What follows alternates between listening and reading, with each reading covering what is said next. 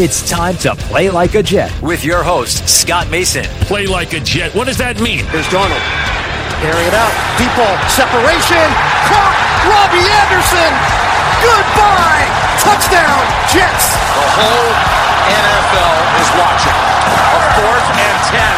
And here they come. Mayfield's pass. It's intercepted by Mosley. Le'Veon Bell the top. Bell breaks a tackle. Bell trying to go all Touchdown. Big return for Crowder. And he's going to go all the way. Touchdown, 85 yards. Looking downfield, fires this one and intercepted at the 34. Jamal Adams goes down on the ground and takes it away. Hill hit immediately when he got the handoff. You know and that's the QAnator. oh my gosh. Listen, thank you. From the Vivid Seat Studios, and by the way, you can get yourself up to 100 bucks off your first purchase after you download the Vivid Seats app if you use the promo code OVERTIME. This is Play Like a Jet. My name is Scott Mason. You can follow me on Twitter at Play Like a Jet One, and I am joined to talk about the waiver claims, the practice squad, the guys that were last minute cuts to make way for the waiver claims by the owner, the operator, the lead reporter, the whole shebang over at JetsInsider.com, and of course, above all of that, a very big deal, Mr. Chris Nimbley. So, Chris, let's start with the fact that I thought there were going to be a lot more waiver claims made by the Jets. They only made four waiver claims. Yeah, they only made four waiver claims. Well, they we should say they only uh, were able to claim four players. They uh, could have placed more claims and not been rewarded those claims. So uh, there weren't a lot of claims. I saw something. I think it was only 13 teams put in a claim at all. So that you know, what's that leave? Uh, a bunch a bunch more teams. I don't feel like doing math in my head. I'm a, I told you before uh, before we started recording, my brain's all over the place. So I'm not do I refuse to do math in my head right now. But more teams didn't place a waiver claim today than did place a waiver claim. The Jets had four of them. Um, again, they they could have easily placed more and not been rewarded. Um, it's, it's not just only adding four players is the surprise. It's also the players that they added. That's a little bit of surprise. The positions that they added. Uh, we'll talk about it in detail more, but I would have thought you would have gotten a, a straight up cornerback, maybe an offensive lineman or two. But it's also it depends on what what's available to be claimed, and it didn't look like there's a whole there was a whole lot of players available to be claimed. I know there's still a couple out there that Jets fans want. I get it and I understand, but apparently the the Jets weren't in a rush to claim those guys right away.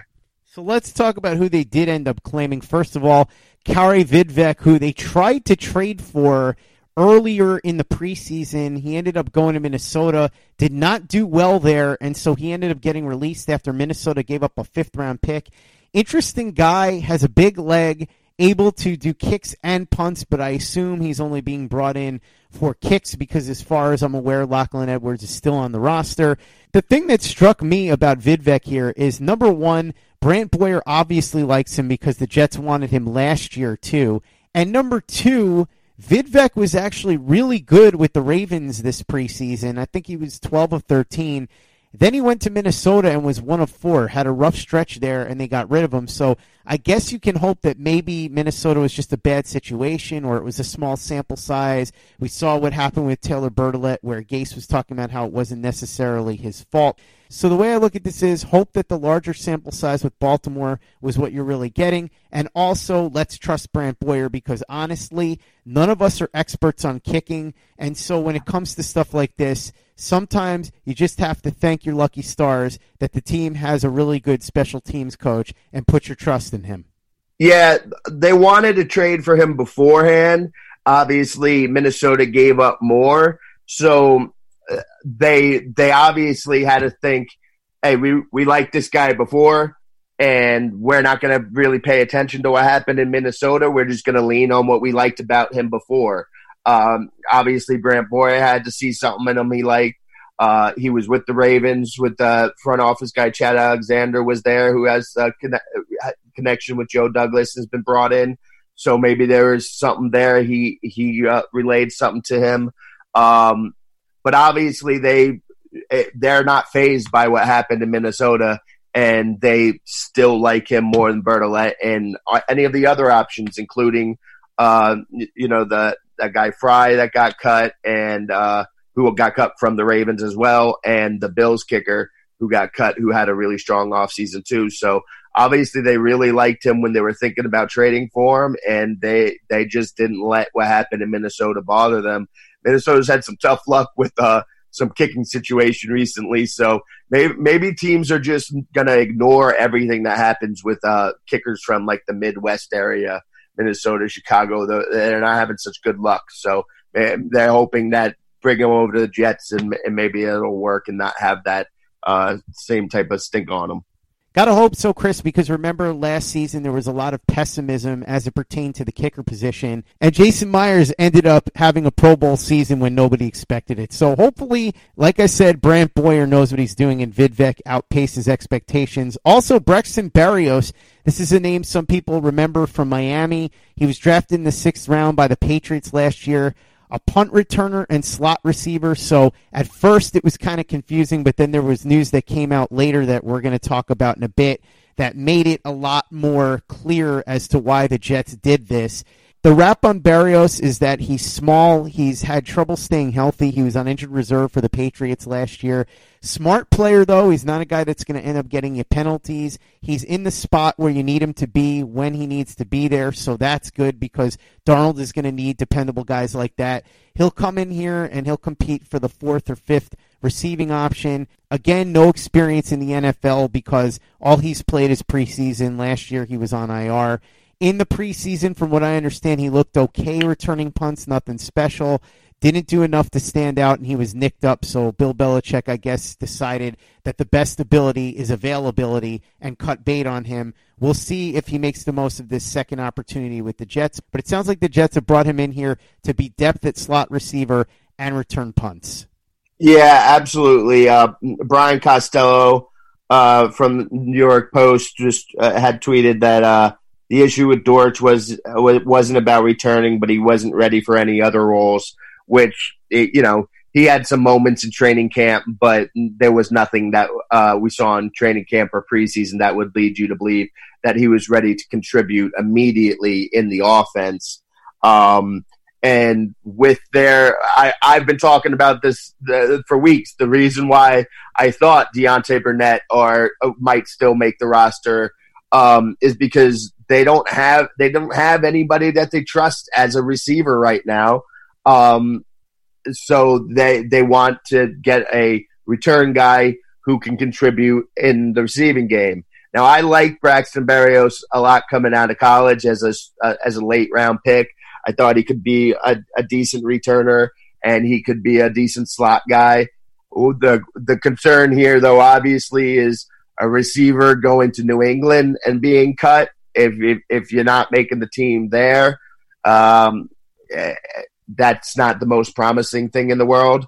So that that's a concern. Um, as far as the punt, the returning situation goes, though, I I do tend to think sometimes as as huge and big of a momentum swing as a big return can be, there's so few and far between that I kind of like the strategy of just just make sure you got somebody that can catch the punts and either fair catch it or go down because you see so many blocks in the back or fumbles. More bad things can happen to you when you're receiving a punt than good things can happen to you. So I'm I'm kind of a fan of just just just catch the ball, take it, and let your offense go from there. So you don't necessarily. I, I'm I'm not against the idea of not having the most electric breakout punt returner. Not that Dortch showed that he was that either, but uh, the, we'll, we'll have to see. The main thing with Berrios is will he be able to stay?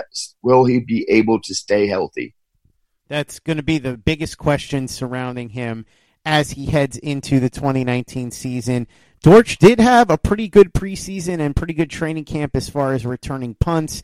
As you said, Chris, the problem becomes that that was all he could do, and the Jets were looking for guys that could fill multiple roles for the roster spot, and so that's why they went out and got Braxton Berrios, who is much more developed as a wide receiver. We'll see how this works out down the line, but for now, the Jets have decided to go with a guy who is more experienced at receiver. While sports can bring us so much joy, it can also bring us a lot of unwanted stress, and that stress can make it difficult to concentrate, relax, and get decent sleep. Sunday Scaries was launched in 2017 by two best friends and business partners, Bo Schmidt and Mike Sill. They operated a full service bar with 50 employees and were always exhausted. They tried all kinds of products, but they didn't work. Then they started experimenting with CBD. They loved the effects and regained control of their days and nights, but they wanted better CBD products. So what they did for themselves was specially formulate CBD gummies with vitamins D3 and B12 that were super consumable, easy to take on the go, and effective. Long story short, their specially formulated CBD products and vitamins helped relieve the overwhelming angst they felt on a daily basis. So in July 2017, they named the company Sunday Scaries and began sharing their products with friends and launched their online store at sundayscaries.com. With tens of thousands of customers, monthly subscribers, and a 100% money back guarantee, Sunday Scaries has always been on a mission to transform a worrisome nation into a chill one. And right now, we have a bonus for you. Get 25% off all products at sundayscaries.com when you use the code OVERTIME. Again, 25% off all products at sundayscaries.com when you use the code OVERTIME. Play like a Jet. Play like a Jet with your host, Scott Mason. Also, the Jets claim Bennett Jackson, who was a reserve safety slash cornerback from the Ravens. I guess this is the Chad Alexander influence because he would have seen him when he was with the Ravens. This is an interesting move because Bennett Jackson's been in the league quite a few years and he hasn't seen any actual regular season action. Yeah, he he got drafted in the sixth round of the 2014 draft by the Giants. Has not played at all in the regular season. He uh, has been spent the last five seasons on practice squads or on injured reserve. Uh, so obviously the injuries are a concern, but he's also been on the practice squad. This has to be a lot of a Chad Alexander having influence, either that or at least Joe Douglas having more uh, connections, people there telling them something good about him. I was joking with you uh, before we started recording that uh, he went to Notre Dame I'm I'm a Notre Dame fan. I've been a Notre Dame fan since Rocket Ismail back way back in the day, and I I don't really remember him off the top of my head. So that's not a great sign. Now that was you know five years ago, five seasons ago. So maybe I just forgot, but that's not the best sign. Um, he could play both corner and safety apparently, but he hasn't been able to do it uh, and stay healthy and do it in the regular season. So obviously there there's some reason why Joe Douglas liked him uh, why why they're to pick him up and go with him. So we'll we'll have to wait and see uh, what he shows. But um, I can't comment too much on a guy that's been in the league for five seasons and hasn't played an actual game. It's a strange move for sure, Chris. But as I said, this must be a Chad Alexander thing because I don't know what other reason there would be to claim a guy who has alternated between practice squad and being hurt for the last few years he's older now, not old as in senior citizen, but for a guy that you would take a chance on for a role like that. So he must have seen something he liked in Baltimore. And the last guy that the Jets claimed was John Franklin Myers. This is a really interesting move. I was pretty surprised that the Rams released him. I guess they just have a ton of depth, but a lot of people remember him having that strip sack of Tom Brady in the Super Bowl. That's a heck of a thing to have on your highlights. He was a fourth round pick by the Rams last year and was their best defensive rookie. So, again, Chris, we're going to get into this a little bit later when we talk about some of the practice squad additions. But this is a case of when a team is drafting well and building their roster well, unfortunately, sometimes there are guys they would like to keep that they end up having to let go and some of the teams that don't have the type of depth and haven't drafted as well and haven't been as good in free agency benefit in that way. I'm not going to tell you that John Franklin Myers is going to be some sort of stud, but he was a productive rookie for the Rams last year, so this is a really nice pickup for the Jets. Yeah, it's it's similar to uh, I I have my with my friends we had our fantasy keeper league draft uh, a week or two ago, and one of my friends made a trade for Le'Veon Bell, and he gave up the a first round draft pick to get him uh, at like a six round tag or whatever. But he was trading with my other friend who has a stacked team, and everyone's complaining about it. He's like, "Hey, listen, he can draft, I can't." So I. Ah, mmm. The first taste of rare bourbon you finally got your hands on. That's nice. At Caskers.com, we make this experience easy. Caskers is a one stop spirit curator with an impressive selection of exclusive, sought after, rare, and household names in the realm of premium spirits and champagne. Discover the top flavors of the year now by going to Caskers.com and using code WELCOME10 for $10 off your first purchase. Get $10 off your first purchase with code WELCOME10 at Caskers.com. Had to buy, buy the player. And this is what happened. The, the Rams can draft so they have a really deep team, and they, unfortunately for them, had to let go a, a good quality player that they normally wouldn't have wanted to get rid of. The Jets have really struggled in drafting, and so they're the benefit of this uh, on this uh, situation. Um, obviously, got new GM here now, so the fans are hoping that he'll change that draft thing around. But the problem with this roster is the bottom of the roster because the drafting has been so bad. And it's not just Maccagnan. It goes back to Idzik and it goes back to Tannenbaum. So it, they've been really bad there for a while. This is something that's going to need to change. But right now, they got to, you know, he, he played last year was his rookie year. He played in all 16 games. He had that, uh, two sacks, one of them in the Super Bowl against Tom Brady. So there, there's a lot to like about this move. Uh, Obviously, he's a defensive end. He's that's going to be addressing the strength of, this defense, but maybe he can play some outside linebacker and, and do some help rushing passer. Uh, obviously, Guy Polite gone. That's that's needed. Um, but yeah, the the uh, Rams couldn't afford to keep him, and the Jets benefited from it. Hey guys, Greg Peterson here with the Baseball Betting Podcast. As we know, the MLB season is back in our lives. It's going to be a 60 game sprint unlike anything that we've ever seen before. And I'm going to be giving you picks every single day, seven days a week with Major League Baseball. We're also going to be keeping up with the KBO as well. If you like baseball and you like being able to make some money, subscribe to the Baseball Betting Podcast with Greg Peterson on Apple Podcasts, Google Play, Spotify, Stitcher, TuneIn, or wherever you get your podcasts. Play like a Jet. Play like a Jet with your host, Scott Mason. In order to make room for the four guys we just mentioned, Greg Dortch, who had originally made the 53 man roster, was released. We talked about why. The Jets clearly saw Berrios as an upgrade over Dortch because of his receiving ability, whereas Dortch they saw as somebody that could only return punts. Also, Doug Middleton was released with the intention of adding him to the practice squad if he cleared waivers. He did clear waivers, so he will be on the practice squad. Taylor Bertolet, who made the initial 53 man roster as the kicker, he lasted one day. He's gone. Kari Vedvik takes his spot. And then Albert McClellan, the linebacker who neither one of us could figure out why he made the team. Well, it was a temporary stopgap because he is gone to clear space for John Franklin Myers. So that's where we sit with the active roster. As far as the practice squad, though, a lot of familiar names there. Calvin Anderson, your deputy editor, Alan Schechter's good buddy. He sticks around in the practice squad, as does Ben Braden. Kyron Brown, this makes a little more sense now because we were talking about how they were taking extra precaution with him in the final preseason game. And so when he didn't make the active roster, we were scratching our heads. They were saving him for the practice squad. Luke Falk, we talked about that. I'm not surprised. I think Gase sees him as a project that he could possibly turn into a long term backup for Sam Darnold. Played pretty well in the preseason, and Chris, from what you were saying, he looked fairly decent in training camp, so he sticks around the practice squad. CJ Mosley is going to have his brother around because Jamie Mosley sticks on the practice squad. Wide receiver Jeff Smith sticks around on the practice squad, and Valentine Holmes because of the international exemption, stays on the practice squad. So that's what we've got at the moment. If anything else breaks while we were recording, we will talk about that.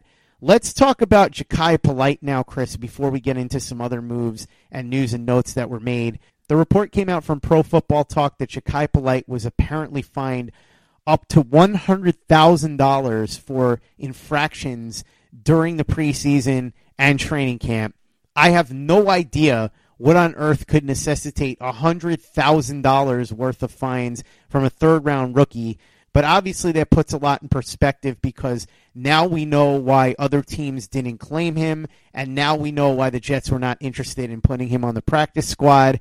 That said, I stand by what I said yesterday in terms of Gregg Williams not putting Jachai Polite in the best position to succeed, regardless of whether or not he deserved to be released based on his behavior off the field. There's still no excuse for trying to turn him into a three down linebacker right off the bat when it was something he had never been asked to do. So I'm not absolving Gregg Williams from a poor job of coaching here. I still think that there was negligence on his part in terms of how he used polite. Perhaps things would have gone better for him, at least on the field, if Gregg Williams had done a better job of utilizing his talent. That said, obviously, Chris, now that we know about this stuff, it makes it much more understandable why the Jets made the move that they did. And to be fair, we both said that if there was something that we didn't know about from a discipline perspective, then that obviously would change things, and it did. Jachai Polite, we knew he was a character risk when he was drafted from Florida. His coaches and teammates had nice things to say about him, and the only real dirt that we heard was about the combine and the interviews. Perhaps there was more dirt that we didn't know about that made him somebody that a lot of teams took off of their draft board. I suspect that Philly may have been one of those teams, and as you said, Chris, Philly may have been one of the teams that had a bad interview with him, for all we know. So you put all of this together, and Jachai Polite simply blew an opportunity here. He has a chance now signing with the Seattle Seahawks on their practice squad. He can learn from some really good coaches and some really good players on that defense. If he's ever going to succeed, that was the place that he needed to go. And I hope that good things happen for him. I hope that this experience makes him realize that he can't do what he was doing. And again, we only know little bits and pieces, tardiness or whatever else. But for it to add up to $100,000 worth of fines must have been some serious things, and it must have been repeated violations. I hope that things work out well for him. He has a ton of talent. We've talked about this, Chris. He can get to the quarterback, which is something that teams value in the NFL. He'll have a second chance to try and make a career in the NFL if he can impress on the Seattle practice squad. He'll get a look either from Seattle or somebody else. But the third round pick was a risk. We knew it because of the character concerns. I guess we didn't realize just how big the character concerns were. And so when you take a risk on a guy that's a character concern like that, this is unfortunately the downside of that risk. And so Jachai Polite's career with the Jets is over before it ever really got started. Yeah, now I have a whole bunch of questions about this hundred thousand dollars in fines. I'm gonna start with this isn't even uh, just about polite. Just what is the fine structure here that a player could rack up hundred thousand dollars of fines in a couple of months without any one egregious act that would also get him uh, cut?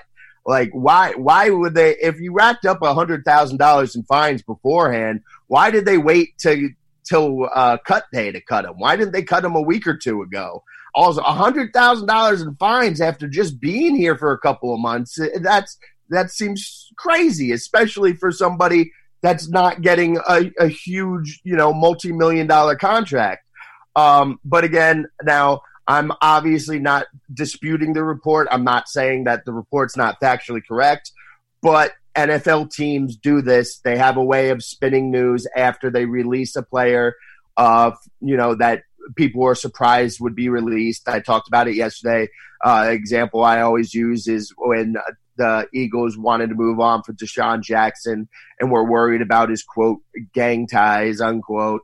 Uh, now they've got a DeSean Jackson back. I know it's a different uh, front office structure, a different coach, and everything, but obviously those gang gang tie worries never came into play there. So teams do this in the NFL, and I'm I'm 100% certain that there was some authority issues, some uh, character issues with them.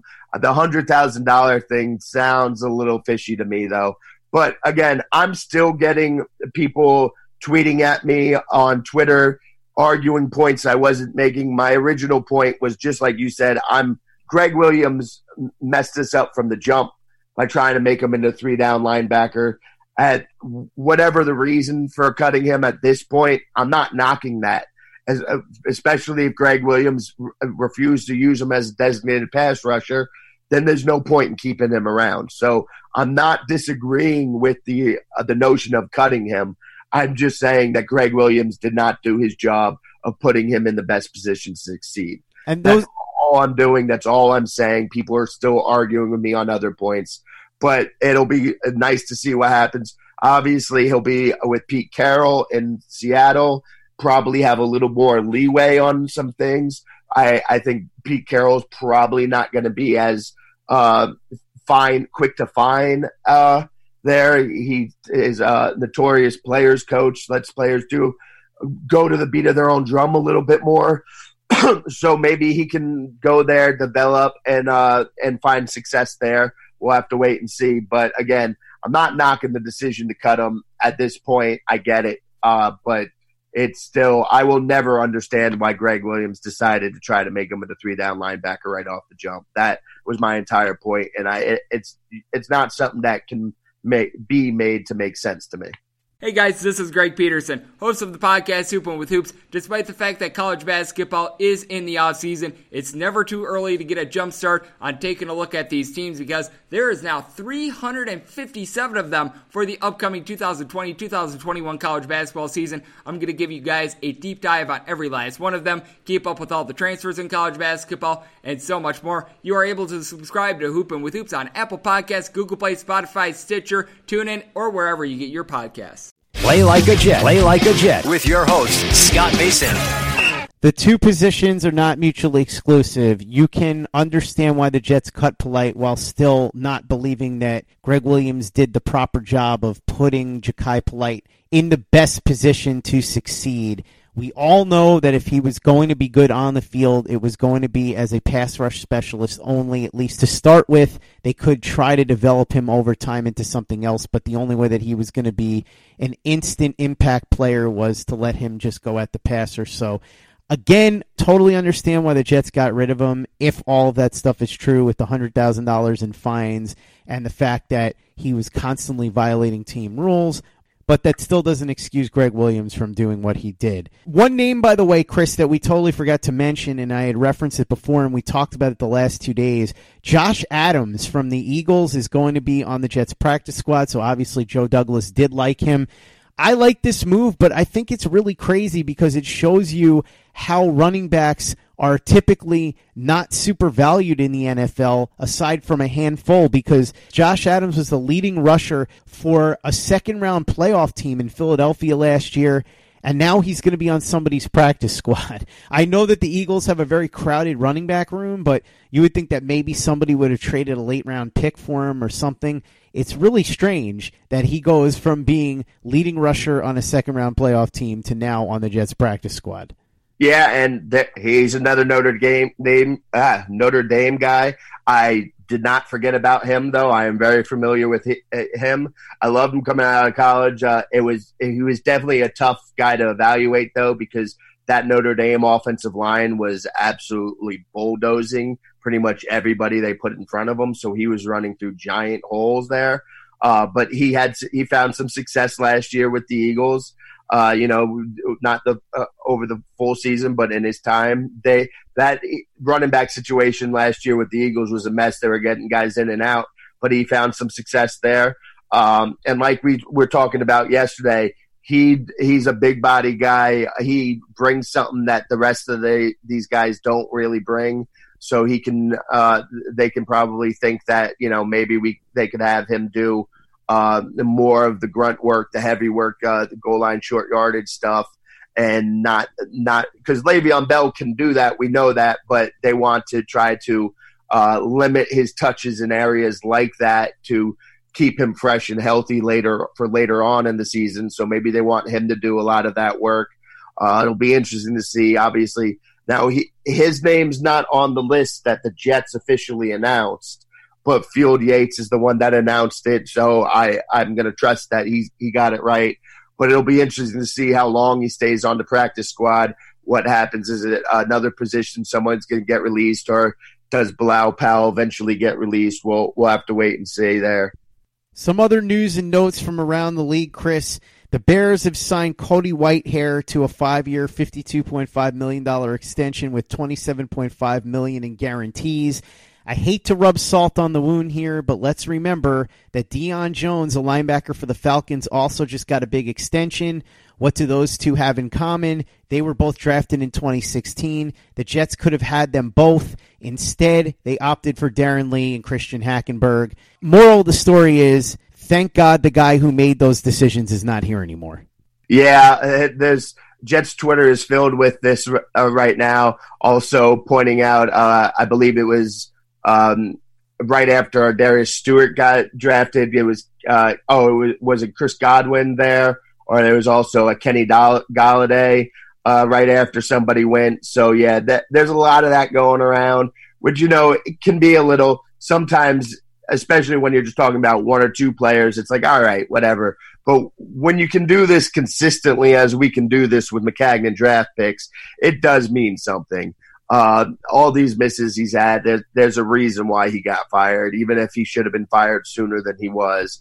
But the the hope that Jets fans are leaning on and rooting for right now is obviously that it, who cares because they got the guy now, and you hope that Joe Douglas isn't making this these same sort of mistakes in the next couple years. Chris, you said it well. If this was an anomaly, that's one thing, but it was the norm, and that's not acceptable. So thankfully, don't have to deal with that anymore. And let's hope that Joe Douglas does a better job going forward. A couple of other things. The Saints have traded Vince Biegel to the Dolphins for Kiko Alonso. There were some people that were waiting for Alonso to be released and hoping that the Jets would get him.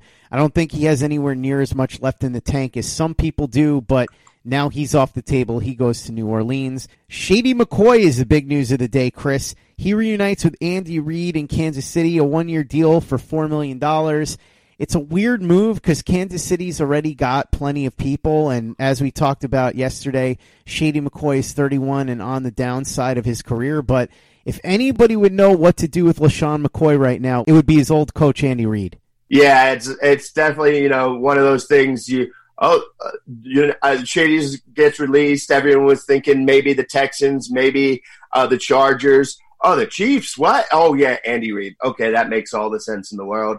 I do feel bad for any fantasy football fans, uh, players out there who either spend a high draft pick on Damien Williams or scooped up Darwin Thompson, thinking that they're going to get a lot out of them now because it looks like there's going to be a three three running back committee there, and that's no good for any of them. Uh, all their fantasy values took a hit, and let's be honest, uh, there's plenty of people that care about that way more than anything that's happened on the Chiefs anyway. Play like a Jet. Play like a Jet with your host, Scott Mason. This is interesting, Chris. Some more details from the Jadeveon Clowney trade. Houston is paying the $7 million signing bonus, so Seattle is getting Clowney for $8 million this year. That is mind boggling. Also, as part of the trade, Seattle had to promise to not tag Jadeveon Clowney after the season. Not a big surprise there, but when you see that Seattle gave up a third round pick and is only paying $8 million to Jadeveon Clowney, it just shows you two things. Number one, again, clearly the Texans had zero leverage. And number two, this is an absolute can't lose deal for the Seattle Seahawks because they get Clowney on a one year, $8 million deal. And then they either decide to sign him to a long term contract or he leaves and they get the third round pick back. Yeah.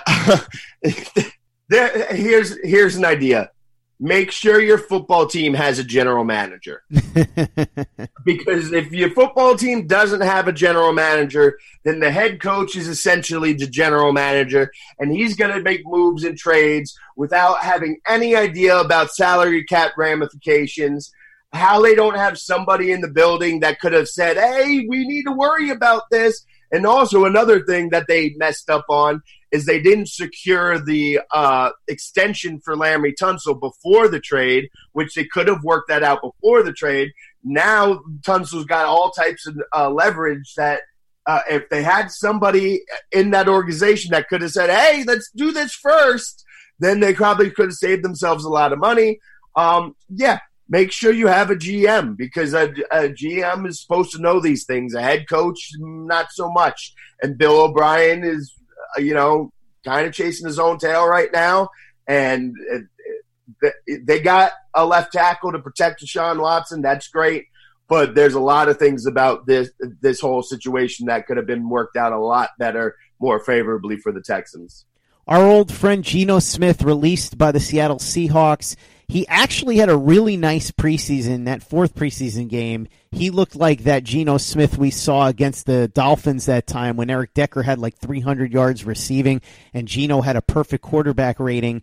He wasn't released because of anything he did. The Seahawks have just decided that they're not going to carry a backup quarterback. I guess they'll pull somebody in off the street if something happens to Russell Wilson. It's a move that's a little too brave for my taste, Chris, but I get it. I will say this though, it was funny because I talked to some people out in the Northwest who were asking me about Geno Smith, and I told them the fourth preseason game is something you would see from Geno Smith once in a while because when he was firing on all cylinders, you could see the talent there. He would make some just tremendous throws. He threw a perfect dime, 35 yard touchdown in that fourth preseason game. Reminded me of a touchdown pass that he threw to Santonio Holmes against the Bills in his rookie season where he couldn't have walked the ball over to him better. Just a perfect strike. The problem with Geno, obviously, is that he's a one read quarterback. So when they lock down his first read, he has a lot of trouble. But when he gets rolling and he's hot and he's finding his first read, he can be very productive. So I think there's a decent chance that he'll catch on somewhere else as a backup quarterback because as much as Jets fans don't exactly remember him fondly, you could do a lot worse on your depth chart than having Geno Smith as the first man off the bench if your quarterback gets hurt. Yeah, well, now being the backup to Russell Wilson uh, is good thing in some ways, bad things in other ways. That offensive line is is better than it has been, but they're they're a run heavy offense. But listen, Geno Smith has all the physical tools to be a a great quarterback, not just a good quarterback. It's like you just said, he's been a one read quarterback. He came out of West Virginia where they ran that air raid offense that didn't really have much of a playbook, really, to speak. It was just essentially the same handful of plays, flipped and run over and over again. And then he was thrown in and uh, had to learn Marty Mornhinweg's West Coast offense, which was a, a bit much for him to learn. Um, so it, it, was the mental side of things, which when you're doing that, uh, you have to figure all this stuff out in a snap, in an instant, as it's unfolding.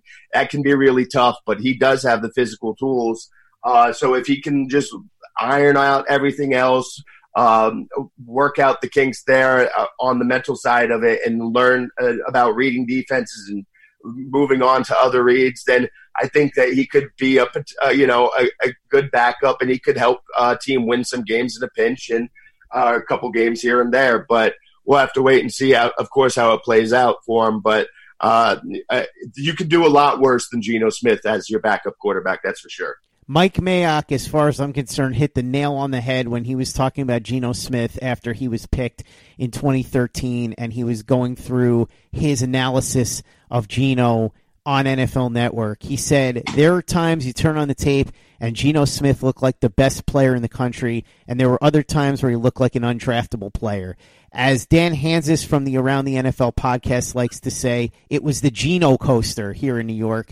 But still, the good that he brings is enough to make him a decent backup option. So we'll see if he catches on somewhere else. By the way, I mentioned Mike Mayock and I mentioned backup quarterbacks. The Raiders claimed DeShone Kizer on waivers because, of course, they did. Jon Gruden is going to be Jon Gruden. Oh yeah, and uh, last I checked, they still had uh, Mike Glennon and Nate, and uh, Nathan the Peterman on the roster as well. So right now they're carrying four quarterbacks, um, which is Jon Gruden, Jon Grudening. that's what he does. I keep telling people the thing that's interesting about Jon Gruden is that he's this supposed quarterback guru, but he's drafted and signed so many quarterbacks over the years. Please tell me the quarterback that he developed. And people will talk about Rich Gannon, but Rich Gannon was a veteran, but I'm talking about guys that he built from scratch. There weren't any. In Tampa, he drafted like 100,000 quarterbacks, and none of them ended up being good. Torrey Smith gets released by the Panthers. He's getting up there in age. I think this might be the end of the line for him. Had a pretty solid career, though, so nothing to be ashamed of if this is where it ends for him. Couple of big names that we talked about yesterday, Chris, that have gone unclaimed. Two guys that were first round picks in the 2016 draft at wide receiver Josh Doctson and also Laquan Treadwell, and then Noah Spence, who was a second rounder picked by the Bucs thought that he might be somebody they would look at as an outside linebacker, but as it turns out, nobody as of this recording has signed any of those three guys. They went unclaimed, so we'll see what happens. But really fascinating turn of events for those guys because a couple of years ago there was a lot of hope surrounding them, and now they're all unemployed. Laquan Treadwell to me is the weakest of the three because Doctson, you saw some flashes here and there. Spence had a really nice rookie season. Laquan Treadwell basically did nothing. I liked him as a receiver in college. The problem is, though, he's not exceptionally big. He's not exceptionally fast. In fact, I would say he's below average speed, especially for a guy who got picked as high as he did. He doesn't have any particular skill set that is above average at this point. Whatever it is he had in 2016 has slowed greatly. And I would argue that he was kind of overhyped in the first place in 2016. Certainly, at no point was he ever worthy of a spot on your fantasy roster. And if you're going to be doing fantasy football again this year, you want to sign up with the great people over at the Draft app and draft.com, where you can get a free crack at their $3.5 million best ball championship. If you use the promo code PLAYLIKE, that's PLAYLIKE, P L A Y L I K E, when you make your first deposit. As if that wasn't enough of an incentive, it's very easy to play. Simple snake draft. Don't have to worry about anything like salary caps or auctions. Plus, you don't have to spend a ton of time maintaining the roster. You do the draft, and then they will take care of the roster maintenance for you. They'll make sure that your best players are in every single week. So don't miss out on this opportunity to potentially win $3.5 million without putting in much effort and having a lot of fun in the process. Draft app, draft.com, promo code PLAYLIKE. But Chris, when it comes to Treadwell, this is a very strange career arc for a guy who was picked only a few years ago in the first round. I wonder if he catches on anywhere at this point, or if we're talking about him getting a shot at the XFL in 2020. Because, like I said, with Doctson, you could at least say there were flashes. Maybe somebody takes a shot. With Spence, he had that solid rookie year, and he's an edge rusher, so maybe somebody takes a look under the hood there. But I don't know if Laquan Treadwell is ever going to get a real shot in the NFL again. Yeah, I don't know either. Now, I loved Treadwell uh, in college at Ole Miss, and then he had that really uh, gruesome knee injury. Mm-hmm. And then when he returned, he was he, he, like you said, he wasn't a speed guy, uh, he, uh, fast even before the injury. But when he came back from that injury, he just wasn't quite the same. And then I still was like, all right, well, maybe he'll he's still kind of rehabbing, needs to come back, and he'll be able to put it together. But he just has not been able to. Uh, I do think that you can get something out of Josh Doctson. I, I definitely think that's a possibility. Uh, I think you can he can help NFL teams. I don't see that with Treadwell. Uh, with Noah Spence, I would absolutely give that a look. But uh, yeah, get back to the Jets only have five receivers right now, and uh, and Braxton Berrios and Josh Bellamy are two of them, and they're really just special teams players at best. So uh, you, I can't imagine that they're only going to uh, that they're going to go into the season with just those five guys. You got to think that there's still a move to come, and uh, maybe uh, you know Josh Doctson was a high draft pick. If they claimed him, they would have had to claim him at that uh, salary. So maybe teams are thinking, hey, let's let him go and then try to sign him at a much cheaper salary so maybe that's what's going on here, uh, not just uh, in relation to the Jets. Maybe other teams are trying to do that. But again, only five receivers, and uh, and Josh Bellamy and Braxton Berrios are two of them. So I got to think that the Jets are aren't done, and they're still going to look to try to add a receiver before this season actually officially kicks off. Interesting note, by the way, Chris Doctson and Treadwell were picked in the first round in 2016. There was another receiver who fell a little bit to the 47th overall pick in the second round. That receiver was Michael Thomas, who is now the highest paid receiver in football and one of the five best receivers in the sport. Just goes to show you that, as you said, Chris, just because somebody has a job in the NFL doesn't necessarily mean that they're infallible and can't be questioned because as much as Rick Spielman is a pretty good general manager overall, I'm sure if he had the opportunity to do it again, he would take Michael Thomas over Laquan Treadwell. As far as the Redskins go, that's a whole other discussion because they're a dumpster fire of epic proportions anyway, and they are further proof of your theory that the NFL is not always a meritocracy. Bruce Allen certainly proof of that. So just because a guy gets picked high doesn't necessarily mean that he's going to be better than a guy who fell a little bit. And if you don't believe us, go ahead and ask the New Orleans Saints because I'm pretty sure they're very happy with Michael Thomas. Yeah, they're, they're definitely happy with Michael Thomas. Uh, that also goes to show you, though, that you know, this is why you can't just brush off missing on second and third round draft picks every year, Mm-hmm. um, because you're going to be able to find, you know, gems like Michael Thomas in there. This is what you need to hit to build those rosters. Uh, you can't live a- alone just off of first uh, first round picks, especially uh, for top ten picks. You need to be able to hit in the second and third round. Uh, it going with Treadwell and Doctson over Michael Thomas will cost cost you your job in most situations. So, um, yeah, that that's generally how that plays out. But yeah, you, you need to hit on those, and you need to hit on occasional later round picks as well. And that, Chris, will wrap things up for all this roster mania. I'm sure that there are going to be little bits and pieces that are tinkered with from here on out, but this is the bulk of what you're going to be looking at heading into the season as far as the 53 man roster is concerned. This entire process, though, Chris, final thought, shows you also how weak parts of that roster were with the Jets because the guys that they ended up releasing, only one guy got claimed. So Whereas other teams like the Colts were trading guys for late round picks or having some of their guys claimed, the Jets still have a lot of work to do in the middle class and the bottom end of that roster. And hopefully, some of the guys that they picked up during this waiver process help a little bit. Yeah, absolutely. Like we've been saying, he Joe Douglas is clean, cleaning up Maccagnan's mess. Uh, you know, the Mac, Maccagnan got some players at the top of the roster that'll help, and he did a, a decent job this offseason bringing in uh, C.J. Mosley and Le'Veon Bell. So they've got playmakers, they got good players at the top of the roster, but it's the bottom of the roster that's this problem.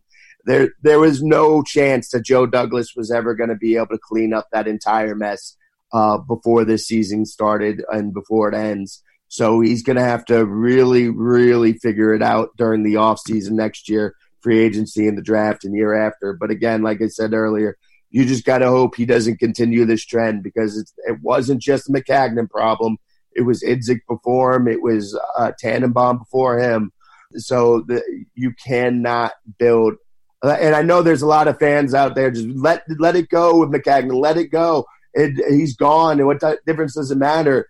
The what it matters is that all that is the difference uh, between the Jets being a, a team that can contend for a playoff spot but not likely to make it this year to a team that could be actual contenders in the playoffs. If they had just if Maccagnan had just been an even average drafter, they could be talking about a team that could contend in the playoffs this year instead of possibly contend for a playoff spot, which they probably won't actually get. Chris, you have plenty of material regarding what went down over the last couple of days as far as the shaping of the roster over at jetsinsider.com. So, what can people expect to see when they head over there? Yeah, right now I got the, the tracker articles up um, with the uh, the everybody that's made the roster uh, listed by position there. Um, I got the practice squad players all listed. Keep in mind, there's seven players currently on the practice squad, uh, with Valentine Holmes being one of them. They can add four more. Um, like I said, there's they only have five cornerbacks, or yeah, five cornerbacks, five receivers, and only three middle linebackers now. So I don't think they're done by any means. I think they're still going to end up adding a player or two. So I'm gonna wait till tomorrow or or Tuesday, but probably tomorrow to really uh, do the full assessment on this roster and break down all the holes in it, the strengths and weaknesses on this roster. I'll put that up most likely tomorrow, but that's what I'll be doing the next couple of days is really focusing on that. Um, I'll try to look into a little bit more about you know Bennett Jackson and see what what I can find out about him, and then uh, we'll start turning our attention to the Buffalo Bills. Go ahead and follow Chris on Twitter at cnimbley and at Jets Insider. Follow his deputy editor, Alan Schechter, who, by the way, is ecstatic right now because his man Calvin Anderson is on the practice squad. He's at Alan underscore S C H E C H T E R. Read Chris's very big deal work over at jetsinsider.com. And for the latest and greatest, the New York Jets podcast, you know where to go. That's Turn on the Jets Digital and turnonthejets.com.